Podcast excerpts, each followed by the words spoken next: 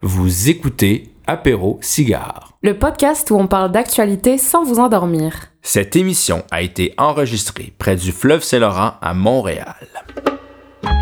Salut tout le monde et bienvenue à ce tout nouvel épisode d'Apéro Cigare. Je suis en compagnie d'Hélène Bernardo. Hélène? Ni hao! On voit que c'était pratiqué. Hein? J'annonce Euh, le thème de l'émission. C'est direct. Dans les cinq premières Oui. secondes, on va parler de l'Inde. Hélène, merci beaucoup d'être avec nous chaque semaine. Chaque semaine, chaque deux semaines. Et euh, bon, tu l'as dit, on parlait de la Chine cette semaine. On a une invitée de marque, Oui. Béatrice Zani, qui est postdoctorante à l'université McGill, justement en études chinoises. Est-ce que je l'ai bien dit? Ça va, là. On a un hochement de tête, fait que c'est bon. C'est bon, c'est un- une approbation. Et euh, on va parler de la Chine cette semaine parce que, bon, on a probablement certaines personnes ont lu là, le fait qu'il y avait le congrès euh, communiste chinois qui s'est terminé euh, juste dans les derniers jours. On a Xi Jinping qui a été réélu pour un troisième mandat. Il se passe beaucoup de choses en Asie. Euh... Quand même, Ouais, quand même. Juste un petit pays de 1,4 milliard de personnes. Exact, ouais. C'est quand même représentatif d'une bonne partie du monde. C'est pour ça qu'on va boire un alcool italien. Ah. Québécois. Quel liens, on aurait donné du baijiu. Euh, non, pour cette émission, on boit de l'amaretto québécois, qui est l'amaretto Avril, euh, qui a été produit par la distillerie Mariana, Voilà. euh, distillerie du centre du Québec. euh, donc, un produit 100% Québec. C'est quand même. bon, on n'est on n'est Ben, pas en 100%, Italie. C'est pas du grain à la bouteille, non? C'est pas. non, mais tous les aromates, il me semble, viennent du Québec. C'est, on retrouve, non non, on retrouve le petit goût euh, très euh, c'est fruité. noisette. Oui. Il y a un petit côté fruité, c'est Ouais. très très doux. Ça se boit bien sur glace ou même pur comme ça. Sur glace ou quand t'as pas de glace, ben, Ouais. Nous on le boit sans glace parce que Jeff est cheap. Mais, Ah. mais c'est très bon. Avril, euh, l'amaretto québécois de, de Mariana. À essayer, à essayer, vraiment. Ouais. Moi, j'adore l'amaretto et euh, bon, c'est un alcool italien à la base. Oui. Euh, mais euh, ils en ont fait une version québécoise qui, euh, franchement, tient la route. Selon moi, en tout Oui, cas. oui, oui, oui, c'est quand même legit. Ben, on a une, une italienne dans la place, fait que je sais pas si Ouais. t'as un feedback à donner sur ces. Eh ben, on va goûter. va- on va- ben oui, ouais, santé, cheers. Santé. Cheers. Gambay. Gambay. Et puis, c'est sucré, hein? Ouais, c'est sucré, mais c'est un vrai amaretto. Et si c'est euh, bio, euh, kilomètre zéro local, Exact. encore mieux. Ça vient des épinettes. Je- tu te sors dehors, tu prends un amaretto, c'est tout. C'est comme ça. Un, un jour, on parlera de comment on fait de l'alcool, parce que c'est pas tout à fait ça. Pas tout à fait, non. Euh, merci d'être là, euh, Béatrice. Bah, merci à vous de m'avoir euh, de m'avoir invité. Euh, je suis très contente. On a demandé Euh, à Xi Jinping, mais il a refusé. ouais, euh, c'est- il était pas dispo. Oui, Euh. on était pas dans sa ligne de parti, je pense.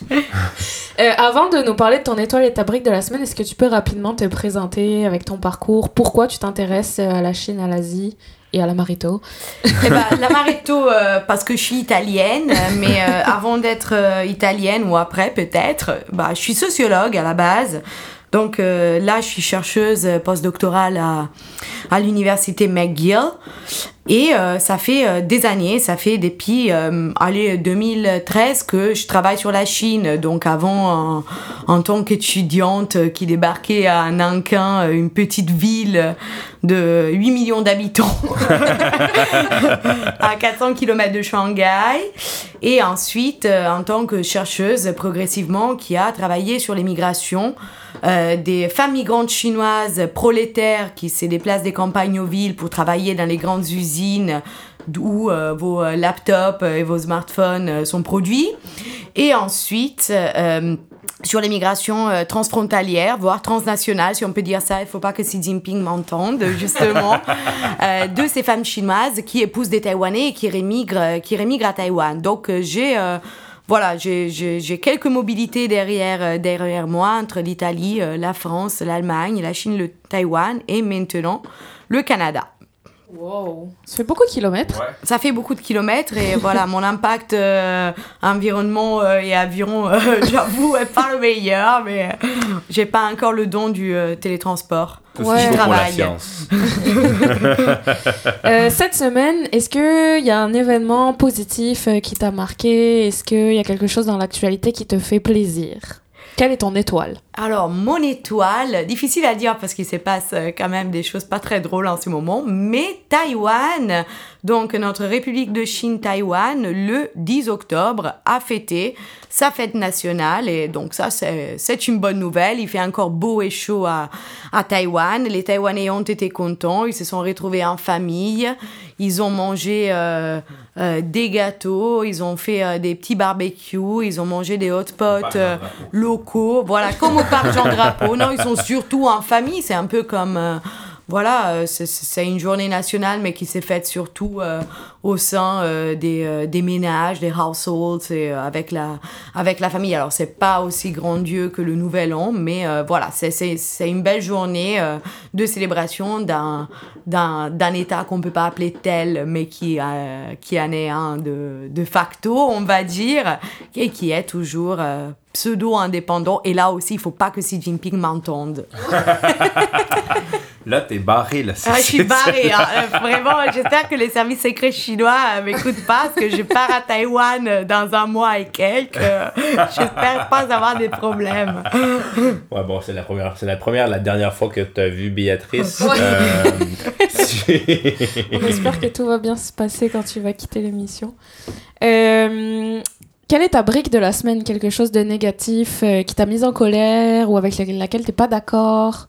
Eh, bah, écoutez, je suis italienne, hein, donc euh, mhm. je peux pas me passer de la formation de ce gouvernement euh, réactionnaire, conservateur et fasciste, parce que je pense qu'on peut bien l'appeler comme ça.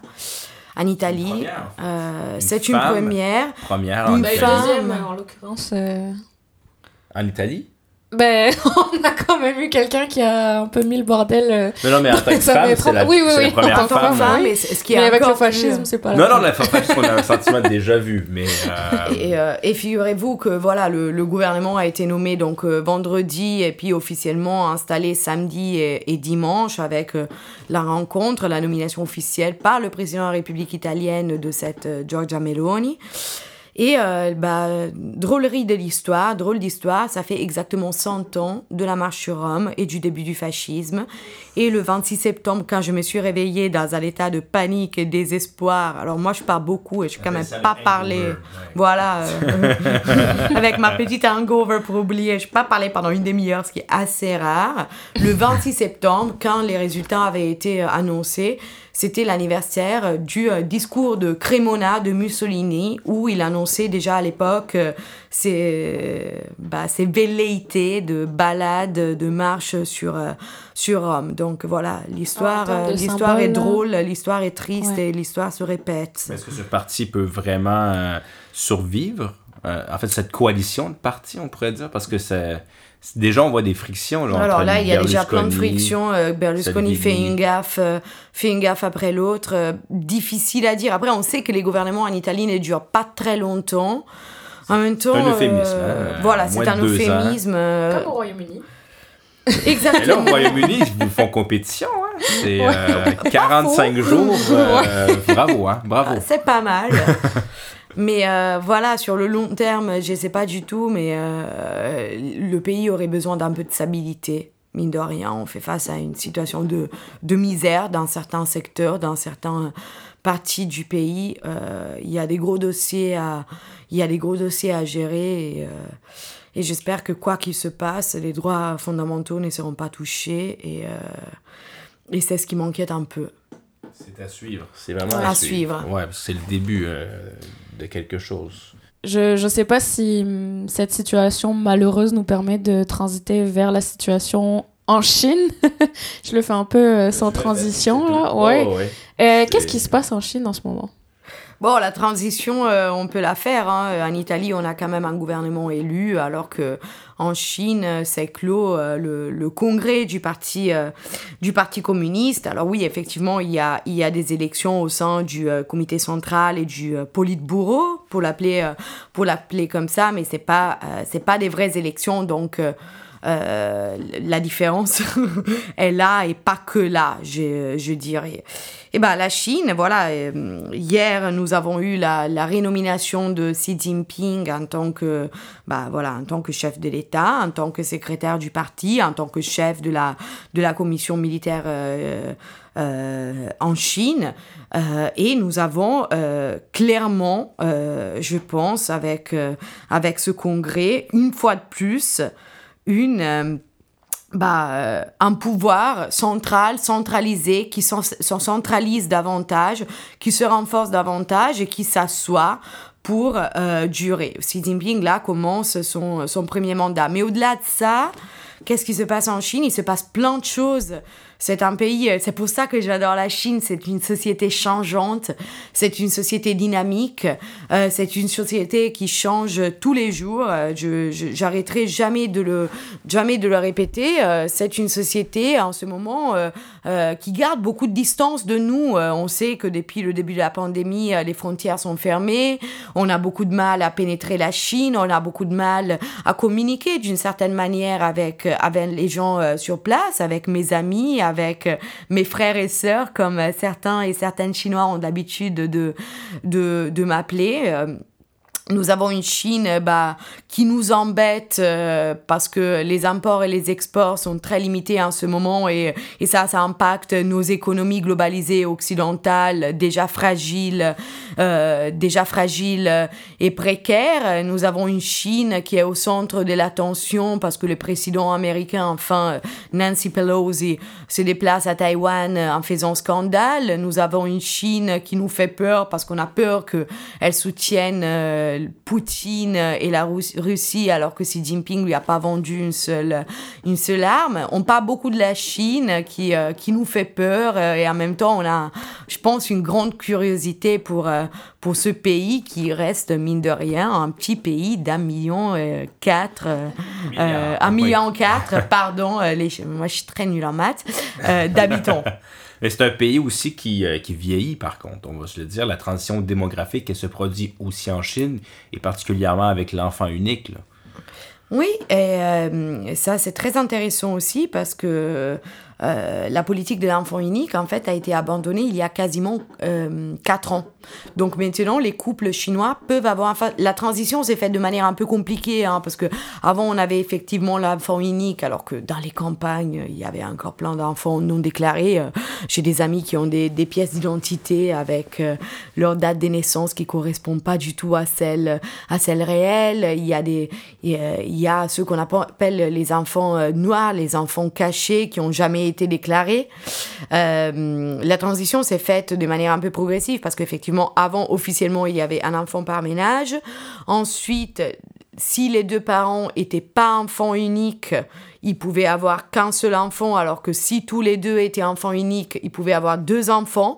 Et finalement, on a levé cette mesure parce que la population vieillit, mais en même temps, les Chinois n'ont pas très envie de faire plus qu'un enfant parce que ils investissent tellement sur cette vague néolibérale, euh, voire néolibériste.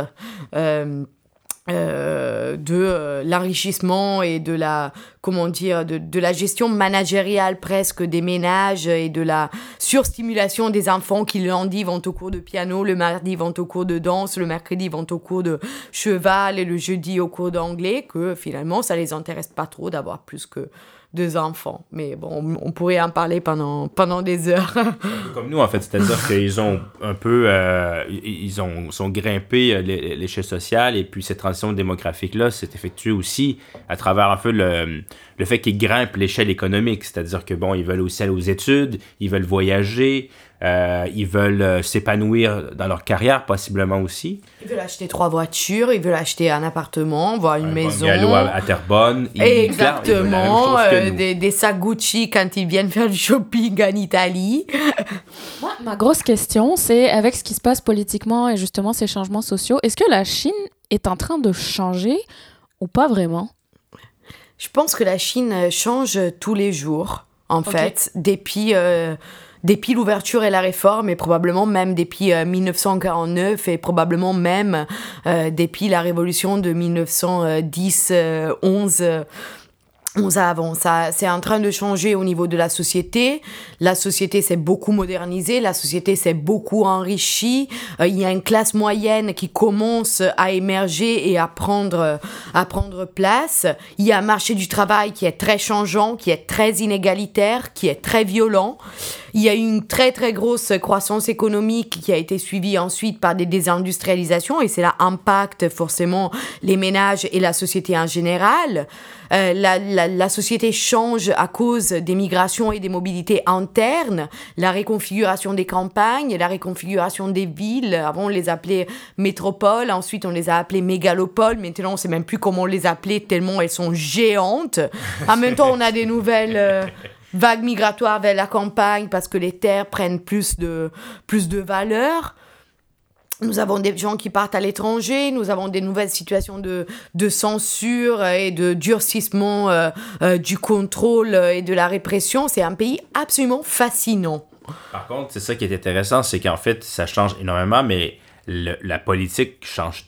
En fait, on a l'impression de l'extérieur que ça, ça, change très peu, en fait. C'est-à-dire que moi, je, on, on voit de, de ça de l'Occident, on se dit comment ça se fait qu'il n'y a pas 1,4 milliard de gens qui se révoltent pour ben c'est ça, en on fait. Voit on voit ça quelque chose comme très figé, mais je pense que c'est sûrement de l'ignorance euh, des Occidentaux, là, typique. Mais ce que tu nous dis, c'est que c'est un pays qui est en constante évolution. Est-ce que c'est le cas politiquement aussi? Alors politiquement, euh, oui et non, parce que effectivement, moi je trouve que dans ce, dans ce dernier congrès, dans les mots de Xi Jinping, dans la réaffirmation et la centralisation de son pouvoir et dans la manière dont il, il mène euh, la politique courante et gère la chose, la chose publique, il y a beaucoup de continuité avec les, euh, les dernières années. Xi Jinping a été nommé, pardon, élu en 2012. Et à l'époque, c'était un personnage, si vous voulez, un peu marginal. On l'avait un peu vu, mais pas tant que ça. C'était un gars, c'était un cham qui faisait consensus. Il y a quand même eu.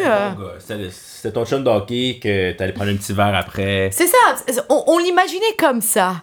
On l'imaginait comme ça. On avait eu, euh, voilà, quelques présidents après Mao. Les plus récents, c'était euh, Jiang Zemin, qui était quand même assez costaud au niveau de la présidence. Hu Jintao aussi, qui était une personnalité assez puissante. Il y avait quand même des petites disputes, des petits conflits euh, au sein du Parti communiste chinois entre les factions, les groupes plus conservateurs et réactionnaires, ceux plus attachés davantage aux valeurs socialistes, marxistes. Je suis pas sûre que qu'on connaît vraiment la même définition qu'on pourrait l'avoir ici, mais on va les appeler comme ça pour faire simple. Aujourd'hui, et des groupes un peu plus euh, libéraux, voire libéralistes, et d'un point de vue économique, mais aussi politique, qui seraient probablement euh, contents d'avoir plus de contact avec, euh, avec l'Europe, les, les États-Unis, l'Amérique du Nord, et voilà, on va dire le, le monde extérieur. Donc, Xi Jinping faisait assez consensus, et c'est ce qui se passe, notamment quand on ne sait pas bien qui nommer quelqu'un qui va pas nous embêter. Et en fait, ça a été un coup de théâtre continu parce que ce Cham qui aurait dû être politically correct et euh, tranquille avec lequel euh, boire des, des, des, des bières euh, et voilà des amaretto ou de, la, ou de la ben pendant des podcasts a complètement renversé la donne. Il a commencé à prendre de plus en plus de place au sein du au sein du parti, au sein du gouvernement, au sein de l'Assemblée, au sein de l'État. Et il a mené euh, voilà, des politiques tout à fait cohérentes, tout à fait stratégiques, très très malines, si vous voulez. Euh, on en parlait, on en parlait tout à l'heure avec, euh, avec Jeff Hanoff. Au début, il a commencé à se faire des copains, à se faire des amis, à se faire des alliés pour, et ça c'est une stratégie très typique qu'on a beaucoup vue en Union soviétique. Euh, pour éliminer les opposants, pour éliminer ceux qui n'étaient pas d'accord avec lui. Il s'est entouré d'alliés. Alors que là, il renverse à nouveau la donne. Ses anciens alliés deviennent ses rivaux. Il faut s'en libérer. Hu Jintao, on peut en reparler, euh, euh, a été de manière très discrète invité à quitter l'Assemblée samedi. Voilà. Et, euh, et, donc, voilà, je pense qu'il y a beaucoup de continuité avec les derniers congrès, avec ce, cette centralisation du pouvoir, et euh, en même temps, beaucoup d'incertitudes par rapport à ce que cela pourra produire dans, euh, dans l'avenir. Sachant que, oui, il y a beaucoup de contrôle, il y a beaucoup de répression. Mais déjà, qui dit contrôle et répression dit résistance. Résistance qui sont pas forcément visibles, euh, mais qui peuvent être cachées, qui peuvent prendre des formes diverses et variées par des acteurs qui sont pas complètement caves et qui savent ce qu'ils racontent. Euh, il y a des moyens de détourner la censure, il y a des moyens de protester de manière plus, plus ou moins visible et plus ou moins, plus ou moins euh, cachée. Et, euh, et surtout, on ne sait pas non plus euh, ce que la politique chinoise pourra produire sur la scène internationale dans l'avenir. Donc, beaucoup de continuité, mais aussi beaucoup de changements, au moins euh, en potentiel, je pense. Et surtout, ce qui est très intéressant, c'est que là, il y a aussi beaucoup moins de contrôle sur le pouvoir que cet homme peut avoir entre ses mains. Parce que rappelons-le, si on ne le sait pas, jusqu'à la présidence précédente, donc Hu Jintao, et c'était le cas aussi avec Jiang Zemin, qui était quand même, je vous l'ai dit, hein, quelqu'un qui avait des idées assez euh, directes, euh, qui avait une politique assez conservatrice. Euh, c'était un homme fort, hein, Jiang Zemin. Et c'est ça. C'était Mélanie, pas Mélanie, mais c'était un homme fort. Et euh, mine de rien, et Jiang Zemin et euh, Hu Jintao, justement, euh, étaient limités dans leur mandat. Donc, il y avait cette forme de contrôle. Oui, un grand pouvoir, oui, un grand consensus, mais quand même, voilà, un moyen de contrôle selon lequel il pouvait être président seulement pendant deux mandats. Alors que là, Xi Jinping s'est nommé, autonomé, enfin, on l'a nommé, on l'a élu, même si on avait deux voix contraires, donc euh, grand consensus, voilà.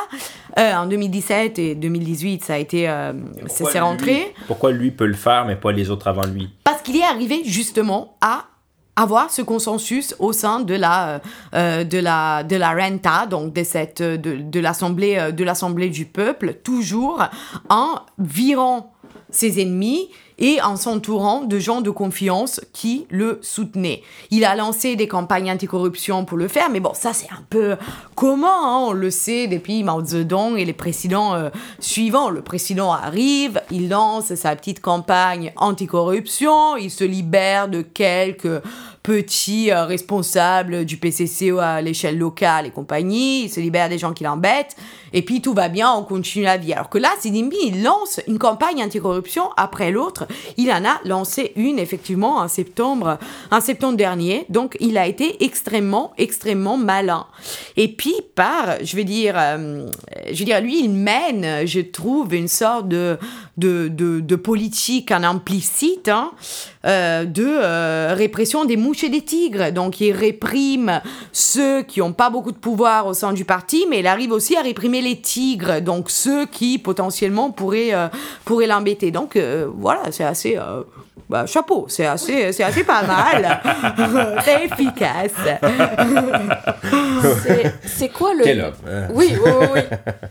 C'est quoi le rôle de Xi Jinping aujourd'hui?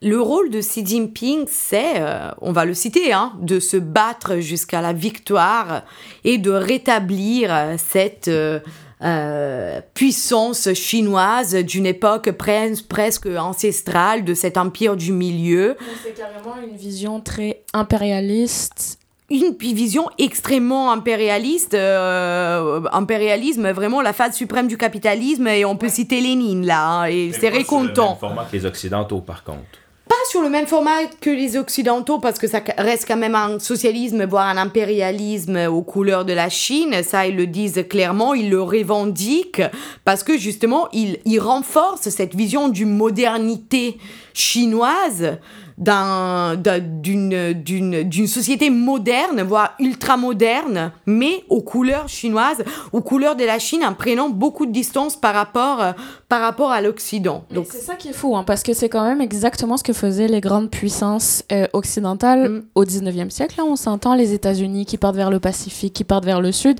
C'est exactement la même chose qui se passe, mais dans les termes de la Chine. Donc comme tu dis, les couleurs chinoises. Il n'y a pas d'interventionnisme? Il n'y a pas. Y a, y a la pas Chine ne peut pas devenir les gendarmes du monde comme le sont les États-Unis. C'est.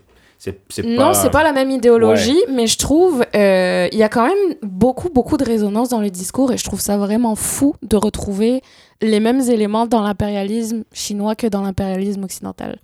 C'est juste une parenthèse. Avec, oui, des spécificités locales. On sait que ce sont des temps. Là, là j'ai joué à la sociologue, hein, mais plus qu'à l'expert de la Chine. Mais voilà, c'est toujours une articulation entre des échelles locales et globales. Et il y a des pratiques qui deviennent transnationales, qui effectivement circulent et qu'on retrouve dans beaucoup de contextes autoritaires, pseudo-autoritaires. Parce que voilà, qu'est-ce que c'est que l'autoritarisme après? Pour moi, l'autoritarisme pur n'existe pas. Moi, je ne vais pas traiter.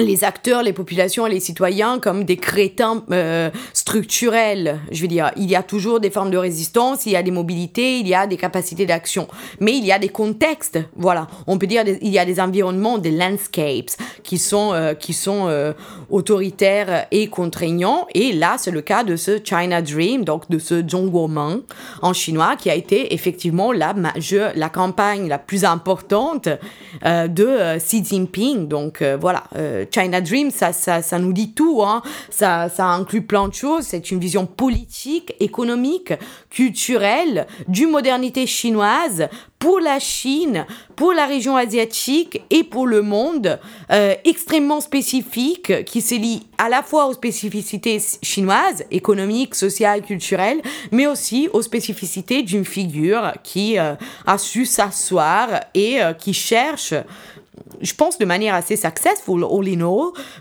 à se euh, voilà à primer en tant que en tant que leader. J'ai tellement de questions euh, notamment par rapport à la politique extérieure de la Chine pour les prochaines années. À quoi est-ce qu'on va s'attendre? Est-ce que diplomatiquement on va s'ouvrir? Est-ce que économiquement on va ralentir? On va continuer à travailler avec la Chine? Est-ce que euh, qu'est-ce qui va se passer pour les relations Occident-Chine?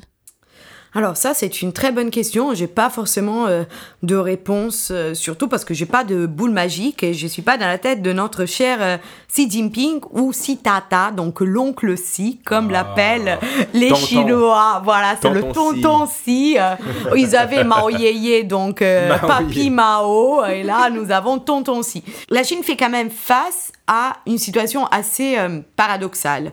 La Chine veut s'imposer, enfin, comme première puissance mondiale, clairement. Ça, ça fait partie de ce euh, de ce China Dream, et ça fait partie justement de cette propagande, de cette, euh, comment dire, euh, pensée, parce que là, on parle vraiment de pensée presque théorique de euh, Xi Jinping. Dans un même temps, nous avons une, une économie qui clairement a des problèmes. C'est une économie qui stagne, et pas seulement à cause de la Covid, qui serait un facteur presque conjoncturel. Nous avons une situation de crise plus structurelle due à la bulle immobilière, dû à la désindustrialisation, dû à l'accroissement euh, euh, du coût de la, de la main-d'œuvre. Euh, ça, ce sont des facteurs assez importants qui vont impacter les imports et les exports, et on le voit très bien aujourd'hui avec la, la crise de la global supply chain. Nous avons une situation assez tendue avec Taïwan. je pense que on peut inclure aussi dans la politique internationale euh, ou pseudo-internationale ce qui se passe euh, au Xinjiang. Donc, euh, dans le Turkménistan euh, oriental, il se passe rien au Xinjiang. pas à dire des choses. C'est tellement grand, je pense qu'il se passe pas mal de choses à pas mal de places. ah ouais, c'est ça. Ben oui, il se passe plein de choses, mais on le voit pas. Hein. jamais on va le lire, mais on n'a pas accès non plus. Euh, c'est fou à quel point on n'est pas capable de savoir qu'est-ce qui se passe au Xinjiang. On a fait de sorte qu'on ne sache pas trop ce qui se passe là-bas. Bon, je dois quand même, et j'y tiens euh, plaider en faveur de mes collègues chercheurs. Je pense à des gens euh, à l'université de Bruxelles, euh, mais aussi aux États-Unis et, et en Allemagne et ailleurs dans le monde, qui se battent quand même pour arriver à faire de la recherche à distance et à, à transmettre un peu d'informations sur ce, que, ce qui se passe. Mais il y a un génocide en place, un génocide en place qui a été très bien caché avec cette excuse de la, de la Covid. Euh, petite, petit euh, point historique pour localiser un peu ce Xinjiang. Donc, qu'est-ce que c'est que le Xinjiang? Où est-ce qu'il se trouve? Xinjiang. Nouvelle frontière, exactement. Excellent. Je vois que ton chinois est au niveau euh, top, top, top. J'ai quelques notions. voilà, je bois de la l'amaretto entre-temps. ça va me détendre pour parler des Ouïghours. Donc, où est-ce qu'il est ce Xinjiang? Donc, la frontière de l'Est. La frontière de l'Est, en fait, c'est euh, le, le, le Turkménistan euh, oriental. Donc, euh, en fait, c'est une porte sur l'Asie centrale. L'Asie centrale, qui dit Asie centrale et qui dit Asie centrale en relation avec la Chine, pense à quoi? Pense aux routes de la soie, voire à la nouvelle politique euh, euh, ou donc les nouvelles routes de la soie, justement. Euh, one, one rail. Yeah, one, belt, one road. One belt, en chinois, inauguré justement avec ce China Dream par notre tonton Si. Donc, une frontière sur l'Asie, euh, sur l'Asie centrale, une porte qui ouvre à des marchés, à des ressources euh, euh, matérielles, hein, des ressources de, du charbon, du pétrole, plein de choses qu'on pourrait extraire de la, dans, la, dans la région, mais aussi aux relations et aux connexions que cela peut inévitablement, en fonction de cette position géopolitique extrêmement stratégique, aux connexions que cela directement engendre avec l'Asie centrale, Dubaï, les Émirats et ensuite voilà le Moyen-Orient, l'Europe, voire l'Afrique si on passe par le bas et on transite par le euh, Yémen. Donc c'est un, c'est un endroit assez intéressant euh, d'un point de vue de cette configuration euh, géopolitique et stratégique particulière. Et c'est un endroit très intéressant qui fait l'objet à la fois d'une politique extrêmement paternaliste, qu'il a fait, et euh, d'une violence euh, monstrueuse. Euh, qu'est-ce qui se passe? Il se passe qu'au Xinjiang, il y a eu historiquement énormément de minorités ethniques, donc cette ethnie Hui, qui serait, on peut, une, ethnie partiellement musulmane, plus ou moins, plus ou moins directement, mais on va dire ça comme ça pour faire simple, mais plein d'autres ethnies qui ont été graduellement, progressivement, au long des années, virées, voire supprimé à cause de, euh, des politiques de euh, de sinisation, donc de repeuplement de cette région par l'ethnie Han, l'ethnie considérée comme étant la seule chinoise majoritaire en Chine. Donc plein de gens qui ont été envoyés au Xinjiang pour se reproduire là-bas, euh, des enfants et ensuite voilà une purification du sang euh, euh, local de plus en plus accrue. Parce qu'il faut dire que, bon, déjà les Han sont majoritaires, mais il n'y a pas que des Han en Chine. Euh, donc, on a l'impression que... 56 minorités ethniques qui, formellement, euh, selon ce chapeau très paternaliste de Xi Jinping, se retrouvent à Zhongnanhai, hein, au centre du pouvoir, à côté de Tiananmen, voir le président faire des petites danses. Lui, il est tout content. On filme ça, on le fait passer dans les médias. Voilà la Chine inclusive, voilà le respect de tout le monde voilà le multiculturalisme à la chinoise, alors que entre temps, on les enferme dans des champs de rééducation forcée, sujets à des formes de stérilisation forcée et euh, bien évidemment à des disparitions en prison. Qu'est-ce qui Ce qu'il faut dire aussi, c'est que euh, le Xinjiang n'a jamais été euh, la propriété de façon en fait stricte et, et, permanente de la Chine. C'était une zone qui était un peu je sais pas tampon, mais qui était. Euh, il y avait, oui, il y avait du mouvement. C'était pas, c'était pas figé nécessairement dans le temps, jusqu'à jusqu'à l'état moderne. C'est ça, exactement. Mais maintenant, dans cet élan euh, colonialiste de colonisation, voire nouvelle euh, post-modern euh, colonization, toujours en suivant ce rêve du China Dream pour lequel il faut réunifier la Chine, il faut lui, lui redonner sa puissance et son intégrité à la fois sociale, économique, culturelle, morale, mais aussi territoriale. Voilà. Make China great again. Exactly.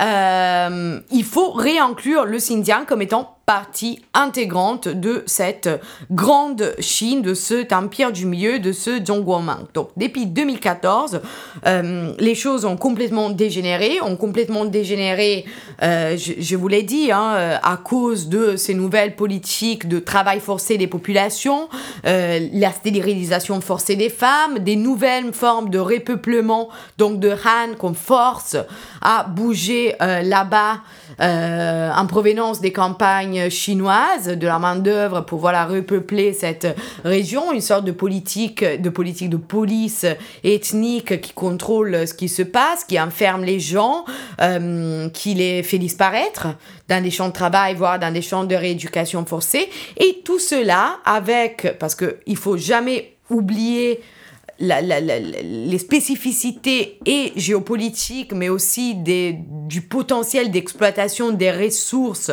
euh, de cette, de cette région avec un certain nombre de multinationales étrangères vous avez peut-être entendu parler de Volkswagen qui était installé juste à côté d'un certain nombre de champs de travail, de camps de travail euh, là-bas.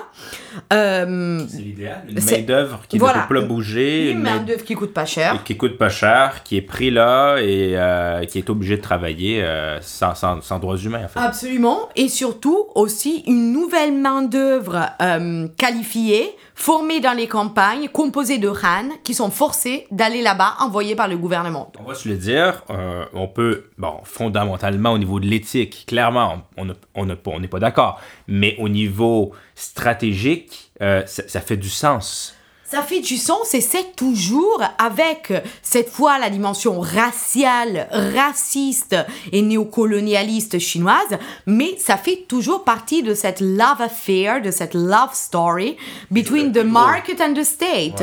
Voilà, cette alliance heureuse, un mariage très heureux entre le marché et le capital transnational. Euh, le capitalisme global et l'État chinois. Et l'enrichissement collectif finalement.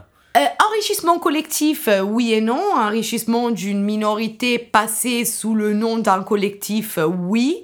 Mais surtout, voilà, un, marché transnational qui s'installe bien et qui s'allie très bien avec l'État chinois qui sait faire affaire. Et, c'est ça qui a fait, ce qui a fait la fortune, je pense, des derniers présidents chinois qui, dans cet élan de check and balance, si je peux, ont pu garder la dimension autoritaire ou pseudo-autoritaire, on va dire, de leur État, parce que la population, depuis Deng Xiaoping, qui a incité la population chinoise avec l'ouverture et la réforme en 79, donc la pénétration des capitaux étrangers, des entreprises euh, internationales en Chine, voilà, Deng Xiaoping qui euh, encourageait la population à s'enrichir. Enrichissez-vous, il l'avait dit. Donc les autres présidents, ses successeurs, ont pu garder ce côté autoritaire. Pourquoi? Parce que la population, mine de rien, s'enrichissait d'un certain côté. Le, marché du travail offrait des nouvelles opportunités, notamment pour une énorme masse de paysans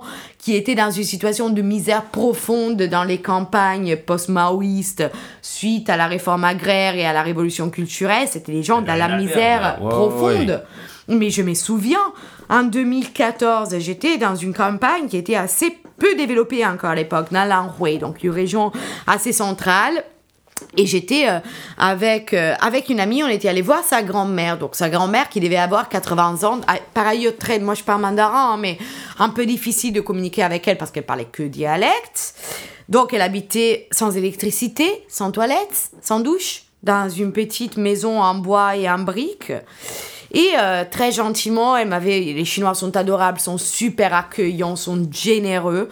Et euh, elle nous avait invité à euh, déjeuner, donc on mangeait du pain, parce que voilà, dans le nord de la Chine, on a du blé, alors que dans le sud, on a du riz. c'est le... C'est le, cliché, hein? on associe beaucoup le riz à la Chine, alors que c'est pas tout à fait... Ah non, dans le nord... C'est pas le cas, on a clairement des zones agricoles qui sont complètement diverses, là. C'est ça. Donc, dans le nord, ils vont avoir du blé et ils vont faire de la farine. Et donc, ces manteaux qui sont des sortes de bounes, on les appelle ici. Voilà, des pains cuits à la vapeur.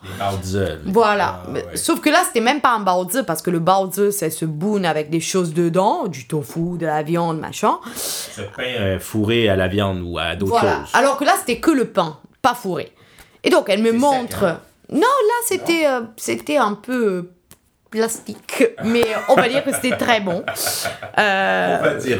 Je vais, je vais, utiliser ça avec tantôt crétin structurel et on va et dire. on va dire que c'était très bon. Non, mais euh, à part ça, voilà, la, la grand-mère de, de Lydie, donc de mon amie, me montre ce pain et elle me dit, tu vois la couleur, c'est blanc. Et je dis, oui, effectivement, c'est blanc, c'est la farine.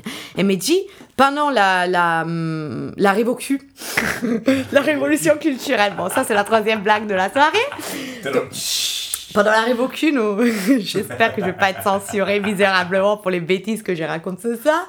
Ah, euh, ce pain n'était pas blanc, il était marron parce qu'on n'avait pas de farine. Parce que Mao Zedong, il avait décidé qu'il voulait tuer tous les pigeons et tous les oiseaux pendant la, campagne, la, la, réforme agraire. Et donc, en fait, les oiseaux mangeaient les vers, Euh, et, euh, qui, euh, qui voilà et ça sauvait les, les, les, les, les, cultures.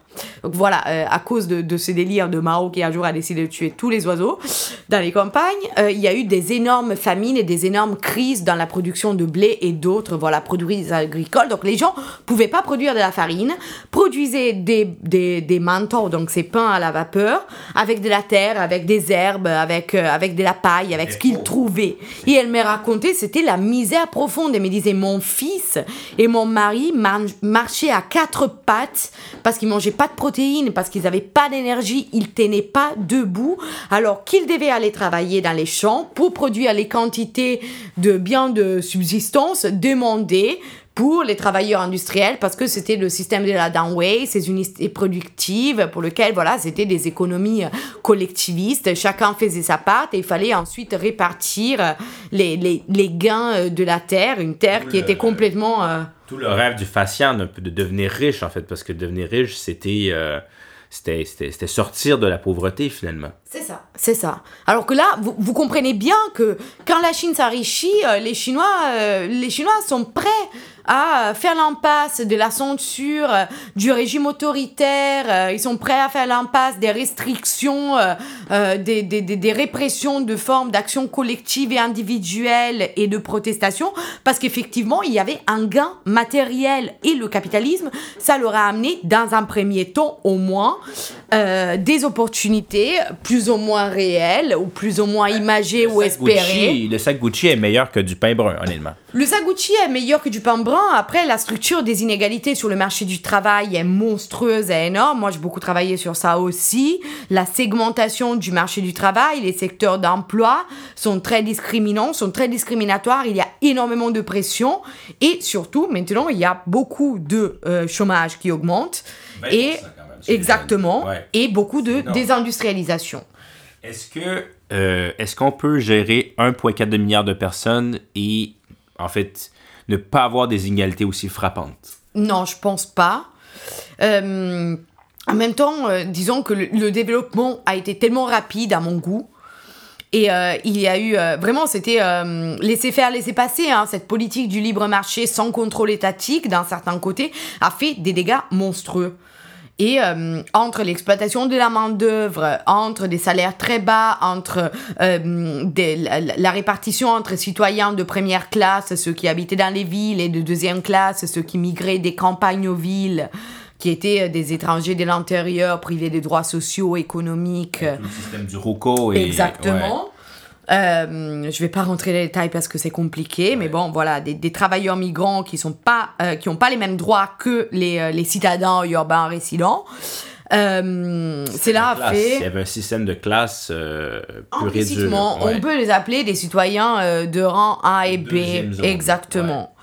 C'est là a créé beaucoup, beaucoup d'inégalités. Et, et notamment, mon point d'interrogation, c'est plutôt, notamment maintenant avec l'économie qui stagne, jusqu'à quel point la population euh, tolérera euh, euh, cette politique restrictive et répressive de Xi Jinping. Et c'est probablement à plus forte raison que euh, je veux dire, les politiques liées aux enfermements, au lockdown, euh, post pendant la Covid et post-Covid ont été si répressives, ont été très critiquées. Il y a eu des gens qui manifestaient, il y a eu des manifestations physiques dans la rue, mais aussi en ligne, bien évidemment censurées, mais il y a eu des choses qui bougent et c'est pour ça, je pense que Xi Jinping, s'il veut garder euh, son contrôle et son pouvoir, il a besoin de renforcer quelque peu la censure. Et, euh, et aussi, je pense que euh, rien que l'augmentation concrète du euh, coût de la main-d'œuvre a rendu la Chine beaucoup moins compétitive. Les entreprises chinoises et étrangères ont dû déménager dans des endroits type le Vietnam, le Cambodge, le Sri Lanka où la main-d'œuvre coûtait moins cher. Aller à Decathlon demain matin, euh, jusqu'à voilà c'est made in Bangladesh c'est made in Vietnam c'est made in Cambodia et jusqu'à il y a 10 ans c'était du made in China partout. Donc là on le voit assez clairement c'est ce que je suggère normalement euh, aux gens de faire. Allez vous balader à Decathlon pour comprendre les transformations du marché du travail chinois. Les 10 Decathlon c'est bon. On met ça en place. On met ça en place. Une thèse de doctorat, l'indice Décathlon. c'est ça. et, euh, et ce qui fait en sorte que euh, ben, qu'aujourd'hui, la Chine fait face à d'immenses défis. On parlait aussi de la transition démographique. Les gens vieillissent en Chine aussi. Euh, il, y a des, il va y avoir des problèmes structurels au niveau de l'emploi. mais bon, on, va essayer de, faire une transition euh, vers le sujet qu'on voulait parler, qui était Taïwan, euh, parce que, bon, euh, la Chine, clairement, a, les yeux sur Taïwan, et aussi parce que, est-ce que c'est ça? Est-ce que c'est le fait qu'il y ait une démocratie qui, puisse subsister à côté d'un peuple qui est censuré? Est-ce que c'est pas, est-ce que c'est pas des idées qui sont pas bonnes, en fait, pour... Bah, en partie, oui. En partie, tu as raison. On parlait de Taïwan, c'est compliqué. Déjà, on parle de quoi? On parle de Taïwan. Moi, j'aime bien parler de Taïwan, mais officiellement, on parle de la République de Chine. À savoir que si j'ai dit République de Chine et ensuite on pense à la Chine de Tonton Si qu'on appelle la République populaire de Chine, on est déjà un problème. Là, on a un adjectif de plus populaire. Qu'est-ce qui fait ce populaire? C'est vraiment si populaire. Est-ce que c'est vraiment si populaire? Mais surtout, combien de Chine Avons-nous On en a deux là. On a deux Chines. On fait face à deux Chines. Une qui est basée sur une petite île au milieu d'un détroit, quand même dans un carrefour euh, géostratégique euh, assez intéressant. Euh, qui connecte l'Asie du Nord et l'Asie du Sud, l'Asie de l'Est à l'Asie de l'Ouest. Et puis nous avons, euh, nous avons la Chine, la Chine de Tonton Si, donc cette Chine communiste, la Chine, la République populaire de, euh, de Chine. Cette histoire, en fait, ça date pas d'hier matin. Si on fait un petit point historique, et je vais pas rentrer dans les détails parce que c'est compliqué, 2000, euh, 2000 n'importe quoi, 1910, 1911, nous avons effectivement la fondation avec euh, Sun Yat-sen, hein, de, la République, de la République de Chine, qui s'installe à Nankin, qui survit jusqu'à 1949 pendant cette lutte avec les communistes qui prenaient de plus en plus d'ampleur en Chine, la longue marche de Mao Zedong.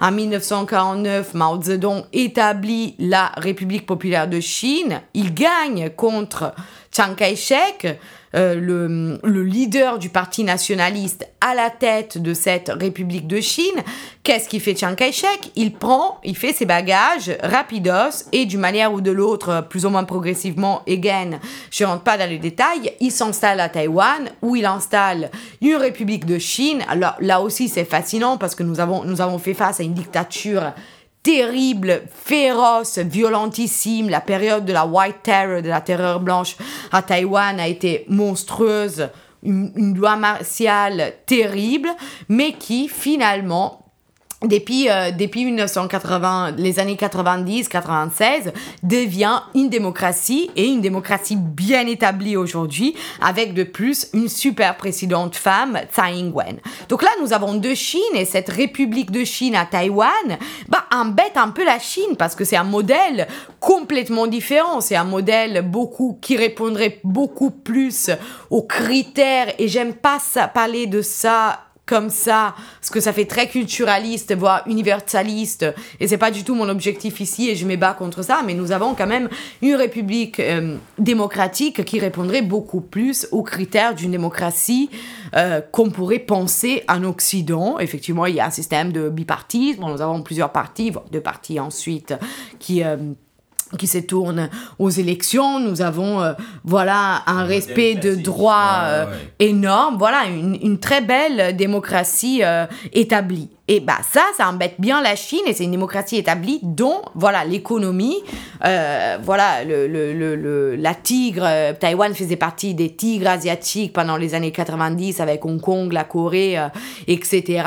Voilà, dont, dont l'économie fonctionne. Donc c'est un modèle qui, effectivement, plaît pas trop à la Chine parce que c'est un modèle de Chine qui correspond pas à celui de la Chine populaire, mais qui marche quand même. Quand on pense à des problèmes ou quand on pense à des situations conflictuelles ou compliquées, Hein. Là, again, je fais la sociologue.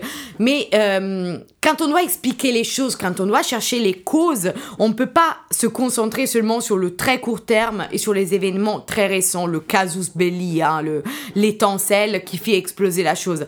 Euh, il faut chercher des causes plus profondes, plus lointaines, et surtout, il n'y a pas qu'une cause, il y a plein de causes. Hein. On parle de juxtaposition euh, causale socio-historique sur le court, moyen, voire long terme. Euh, sur le moyen terme et plus court terme, nous avons ce que ceux dont nous avons parlé jusqu'à présent, hein, cette euh, obsession, euh, fanatisme impérialiste et euh, néocolonial, voire postcolonial de Xi Jinping qui veut rétablir l'unité territoriale de la Chine, une seule Chine, la Chine populaire. Donc voilà, il s'agit de récupérer Hong Kong, bah, ils ont bien mis les choses en place, et Taïwan, Taïwan maintenant. Donc ça, c'est quand même un, un dossier assez chaud, je pense. Là, on en a beaucoup beaucoup parlé parce que Nancy Pelosi, en août, a visité Taïwan, Biden l'a invité, donc ça a fait un peu scandale. Xi Jinping, il s'est un peu, euh, voilà, il s'est un peu énervé, il a fait un petit show-off militaire, il a fait des petits entraînements. Moi, je suis pas très inquiète sur le court terme, mais, euh, mais voilà, ça reste une situation chaude. C'est un détroit de Taïwan, c'est un, c'est un strait qui, euh, qui s'échauffe. ça fait un peu un parallèle et il nous reste quelques minutes avec euh, tes, études, en fait, sur euh, les migrations des femmes euh, Chine-Taïwan, en fait. Est-ce que peut-être tu pourrais nous en parler? C'est-à-dire que, bon, on voit en fait deux blocs, on voit Chine, on voit Taïwan, mais en fait, il y a énormément de, de, mouvements entre les deux. C'est pas, pas figé non plus. C'est ça. Euh, en fait, moi, j'ai travaillé donc dans mes, dans mes recherches doctorales et ensuite partiellement dans mes recherches euh, suivantes et, et, en cours sur ces migrations en Chine interne, donc des campagnes aux villes, euh, et euh, ensuite, euh, des femmes chinoises qui, voilà, se déplacent des campagnes aux villes pour travailler dans ces entreprises multinationales de la Chine du Sud et qui ensuite rémigrent à Taïwan à travers le, le mariage avec un citoyen taïwanais qui, pour ces femmes, est le seul moyen, d'un point de vue législatif, d'un point de vue de ces régimes d'accéder au territoire. Voilà, politique migratoire très restrictive à cause de ce political standoff, de, cette, de cet antagonisme politique entre la Chine et Taïwan. Voilà, seulement à travers le mariage, elles peuvent accéder à Taïwan et s'y installer. Et moi, j'ai montré, en fait, voilà, je me suis intéressée au parcours migratoire, aux biographies, aux expériences de discrimination, euh, de mise à distance sociale, de marginalisation économique au travail dans les usines où leur main-d'œuvre est, est exploitée et euh, aux situations de discrimination à la fois sociale, culturelle, familiale, de genre, auxquelles ces femmes sont sujettes quand elles arrivent à Taïwan. Pourquoi? Parce qu'elles sont chinoises, parce qu'elles ont une origine rurale, parce qu'elles ont un accent assez fort qui s'entend. Et... Euh, et parce qu'elles sont pas très très qualifiées. Et je montrais comment justement Taïwan est représenté par ces femmes qui sortent de la campagne, qui arrivent dans les villes, qui arrivent pas à prendre leur place, qui dorment dans des dortoirs avec 12 euh, autres ouvrières en travaillant 16-17 heures autour de la chaîne de montage, en produisant euh, des, des, des, des, vêtements et des, et des iPhones et des, des ordinateurs. Comment elle représente Taïwan comme un, un paradis presque, comme la, la, une terre promise vers laquelle migrer, où cette euh, mobilité sociale, économique, ascendante pourrait, euh, pourrait se réaliser. Voilà, exactement. Donc tout ce qui est imaginaire, représentation de la modernité d'un avenir meilleur. Et euh, je me suis ensuite intéressée aux formes de résistance discrètes, plus ou moins visibles, plus ou moins cachées, que ces femmes développent une fois qu'elles arrivent à Taïwan et qu'elles ont du mal à trouver du travail parce qu'au début, on leur offre pas le droit du travail, parce qu'elles sont marginalisées au sein de leur famille où elles sont obligées de voilà, s'occuper des enfants, s'occuper des beaux-parents, faire le ménage, repasser, cuisiner euh, pour leur mari. Et euh, voilà, forme de résistance qui inclut notamment la production de formes micro-entrepreneuriales, donc de, de commerce, de business, micro-entrepreneuriat par ces femmes qu'elles développent notamment avec les réseaux sociaux, dont l'application WeChat, qui permet de faire tout un tas de choses, dont de transférer de l'argent. Et voilà, j'ai étudié donc les, liens économiques transnationaux que ces femmes développent avec leur village d'origine, avec les villes chinoises où elles ont travaillé auparavant, où elles ont toujours des copains, des anciens collègues, des voilà d'autres travailleuses migrantes qui habitent toujours sur place, en commercialisant des produits souvent interdits d'import-export entre la Chine et Taïwan, des produits qui pourraient nous faire très rire, hein, parce que beaucoup rire, parce qu'on pense à des pâtes de poulet, du lait en poudre, à de la viande séchée, à des épices, à des médicaments, euh, des choses qui valent rien et qui, mine de rien, à cause voilà, des, des restrictions euh, en termes de contrôle douanier, euh, des restrictions commerciales, ne peuvent pas aisément être commercialisées entre les deux rives. Donc, virtuellement, mais aussi à travers des réseaux euh, genrés de solidarité euh, entre femmes migrantes, elles arrivent à développer ces formes commerciales plus ou moins visibles, plus ou moins cachées, complètement digitalisées et à prendre leur place sur un marché du travail discriminant et en gagnant un tout petit peu d'argent euh, dans un but d'ascension d'ascension sociale. Donc je fais la pub de, de mon livre. non mais ça fait tellement de parallèles au niveau de ben, de, de la technologie, de l'utilisation des technologies, mais aussi de toute la force des réseaux, en fait, toutes euh, les connexions qui vont se créer. Et euh, il y a clairement des parallèles qu'on pourrait faire, en fait, entre, par exemple, l'immigration en Amérique, en Europe. On voit des parallèles quand même. Exactement, et je pense que l'intérêt d'étudier Taïwan, d'étudier, bon, la Chine, on ne peut pas faire l'impasse de la Chine, mais Taïwan, normalement, je veux dire, euh, c'est un petit îlot, il y a des gens qui savent, mais voilà, c'est un laboratoire, mais voilà, moi je pense que Taïwan est vraiment un miroir, ça aussi, je le répète toujours à mes étudiants, pour regarder des situations, des phénomènes à la fois sociaux, économiques, culturels, migratoires, locaux et globaux et qu'il ne faut pas le prendre comme un cas d'étude spécifique, mais il faut le prendre comme un cas d'étude, un laboratoire à comparer avec d'autres situations dans le monde. Moi, j'ai fait cela du point de vue des migrations et des mobilités, mais on pourrait prendre plein d'autres, d'autres exemples et c'est ça qui fait la richesse d'étudier ce qui se passe sur cette, sur cette petite, sur cette petite île et j'espère, voilà, avec, avec mon livre Women Migrants in Southern China and in Taiwan. Comment on peut se le procurer? Vous le trouvez aux bibliothèques universitaires. Il y en a à McGill, il y en a à l'UQAM, il y en a à l'UDEM.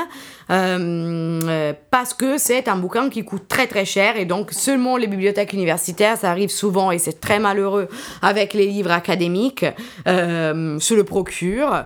Euh, sinon, vous m'envoyez un mail et je vous envoie le PDF en cachette. Mais mon éditeur sera pas content. Donc, euh, je vous encourage à aller à la bibliothèque universitaire. Ben, Béatrice, c'était euh, absolument. On aurait parlé pendant encore des heures. Je pense ah, qu'on a. On, on avait. verbal. Je m'arrête jamais. Question est-ce que donc la Taïwan, est-ce que est-ce qu'on assiste à la, la, la fin de Taïwan ou la fin d'une Taïwan? Je pense que Taïwan va durer encore un moment et euh, je pense que même si Taïwan un jour par malheur hein, là je, je, sors de mon rôle de sociologue et chercheuse parce que c'est mon c'est mon opinion personnelle mon goût personnel euh, ça serait très malheureux que Taïwan soit récupéré, mais je pense que l'identité taïwanaise, les langues, le, le, plaisir, la joie des gens, euh, les, les, spécificités de cette île euh, resteront, quoi qu'il se passe. Béatrice, merci beaucoup. Merci à vous. Hein, faut me censurer, là, je pars trop. mais déjà, je pense que...